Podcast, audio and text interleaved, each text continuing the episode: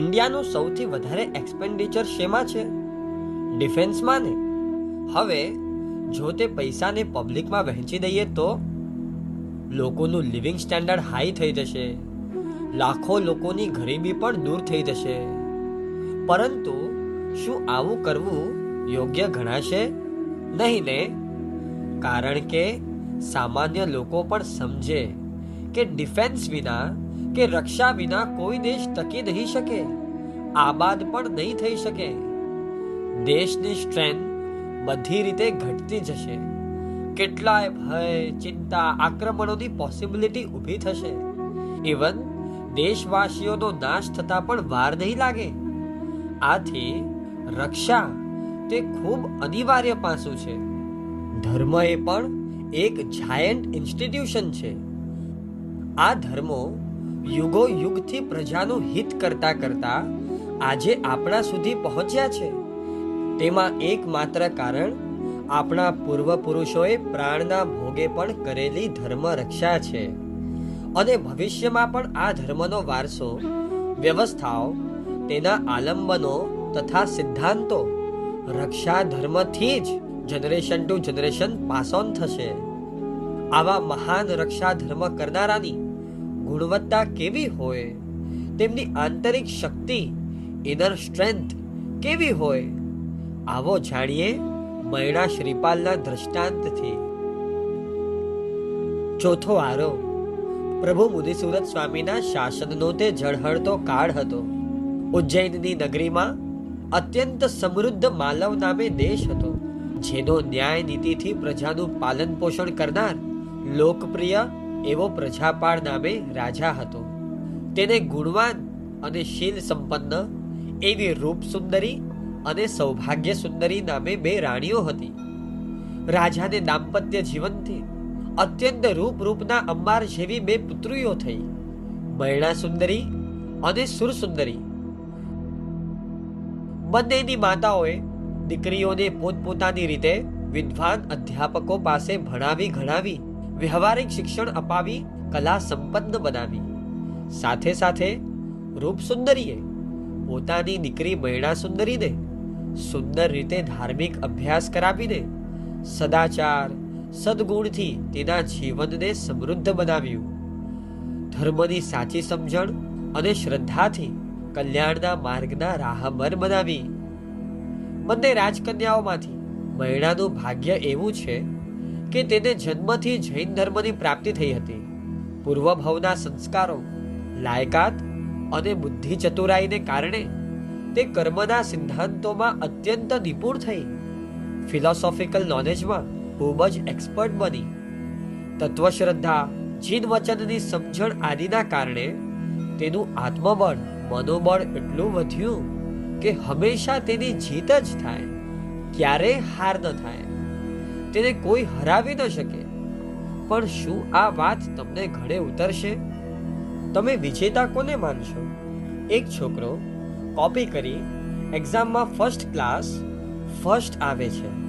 તેને કે બીજા છોકરાને, જેને કોપી કરવાનો સ્કોપ છે, છતાં કોપી ન કરાય એમ સમજીને, મનને મક્કમ કરીને તેને જેટલું આવડે છે એના આધારે સેકન્ડ આવે છે. તેને તે જ રીતે એક પોલિટિશિયન જરાક પોતાની પાર્ટી ક્રાઇસિસમાં આવી એટલે તેને છોડીને બીજી પાર્ટીમાં જતો રહ્યો અને ઇલેક્શન જીતી ગયો. જ્યારે બીજો પોલિટિશિયન પણ બીજે જાય તો તેને જીતવાનો સ્કોપ છે. છતાં તે વિચારે છે કે જેના થકી આપણે અહીં સુધી પહોંચ્યા હોઈએ, એને વફાદાર રહેવું જોઈએ. આથી તે છોડીને જતો નથી. તો આ બેમાંથી વિનર કોણ? જવાબ બહુ સિમ્પલ છે. ફર્સ્ટ છોકરો અને ફર્સ્ટ પોલિટિશિયન. કારણ કે તેઓને જે જોઈતું હતું, તે ગમે તેમ કરીને પણ તેઓએ મેળવી લીધું. જ્યારે બીજો છોકરો અને બીજો પોલિટિશિયન ન મેળવી શક્યા. બરાબર ને? બસ, આ જ તમારા મનમાં રહેલી ગેરસમજ છે. ખરેખર તો આ પ્રસંગમાં બીજો છોકરો અને બીજો પોલિટિશિયન જીત્યા છે. નહીં કે ફર્સ્ટ વન કારણ કે પહેલો છોકરો પણ જાણે છે કે કોપી કરવી તે ખોટું કામ છે. છતાં પણ ફર્સ્ટ આપવાની ઈચ્છાએ તેને એટલો નબળો બનાવ્યો કે તે સાચું નથી કરી શકતો. ફર્સ્ટ પોલિટિશિયન પણ જાણે છે કે વફાદારી સારી વસ્તુ છે. પોતે બીજાને વફાદાર રહેવાની પ્રેરણા પણ આપે છે. પરંતુ સત્તાની લાલસાએ તેને એટલો કમજોર બનાવ્યો કે તે પોતે વફાદાર નથી રહી શકતો. તેની સામે બીજો છોકરો અને બીજો પોલિટિશિયન વિજેતા બન્યા છે. કારણ કે તેઓ જેને સાચું અને સારું માને છે, તેનું આચરણ મક્કમતાથી હિંમત સાથે કરી શકે છે.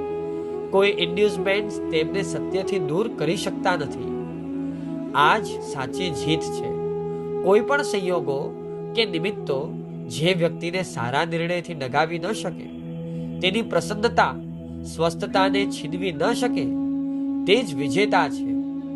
જો આ એંગલથી સાચી હાર જીતને આપણે સમજતા શીખશું, તો જીવનના દરેક પ્રસંગમાં મહિલા કેમ જીતે છે, તે સ્પષ્ટ જાણી શકીશું. આ બાજુ બંને રાજકન્યાઓનો અભ્યાસ પૂરો થતા રાજાએ જાહેરમાં તેઓની પરીક્ષા લીધી. બંને સુંદર રીતે પ્રશ્નોના જવાબ પણ આપ્યા. આથી રાજકન્યાઓની કુશળતા જોઈ રાજાએ ખુશ થઈ તેઓને વરદાન માંગવા કહ્યું. પુત્રીઓના સંકોચને ટાળવા પિતાએ કહ્યું કે, રાજા એવા મારી સત્તા અમાપ છે. હું ધારો તેના મનોરથો પૂરા કરી શકું તેમ છું. માટે તમે માગવામાં શરમ નહીં રાખતા. હું ખુશ થાઉં તો નાના માણસને મોટો બનાવી શકું છું. અને જો ખીજાઉં તો મોટાને પણ ધૂળ ચાટતો કરી શકું છું. પિતાની વાત સાંભળી મહિલા એક અક્ષર બોલતી નથી, પરંતુ મૌન ઊભી છે. અહીંથી તેના વ્યક્તિત્વનો ખરો પરિચય થશે. એક એક સંયોગોમાં તેણે મેળવેલી જીત સાથે તેની પર્સનાલિટી વિચારવા જેવી છે. પોતે સાત્વિક છે એટલે પિતા રાજાની ખોટી વાતમાં હજી હા કરતી નથી ખુશામત કરતી નથી.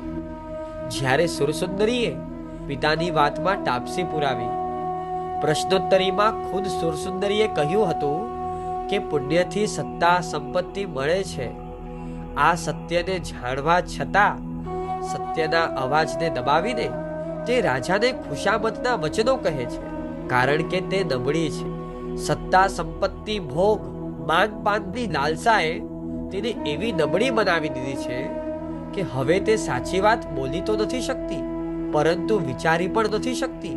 તેની સામે મૈણા રક્ષા ધર્મના ભાવોથી રંગાયેલી છે. આથી તે એટલી મક્કમ છે પાવરફુલ છે, કે સામે ગમે તેટલો મોટો સત્તાધીશ હોય. તેને સ્વપ્રશંસાની ગમે તેટલી ઈચ્છા હોય. છતાં પણ, જો તેની વાત સત્યથી વિરોધી હોય, તો ખુશામત ન કરતા મૌન રહી શકે છે. તેણે ક્યાંય પિતાની વાતમાં તાપસી પુરાવી નહીં, નમાલી બની નહીં. આ પણ તેની જીત હતી કે સત્તાધીશ પણ તેને સત્યનિષ્ઠાથી ડગાવી ન શકે. મહિણા પોતે ભલે મૌન રહી પરંતુ તેની બુદ્ધિ પ્રતિભાથી પરિચિત રાજા તેને મૌનનું કારણ પૂછે છે.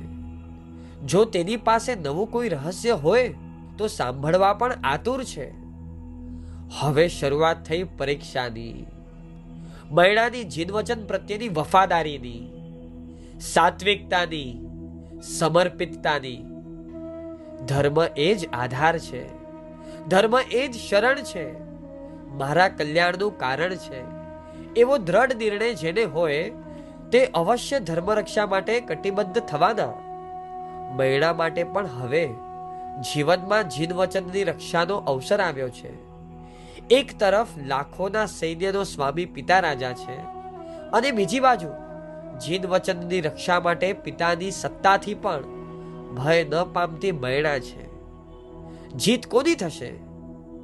તે જાણવા મળીએ આવતા એપિસોડમાં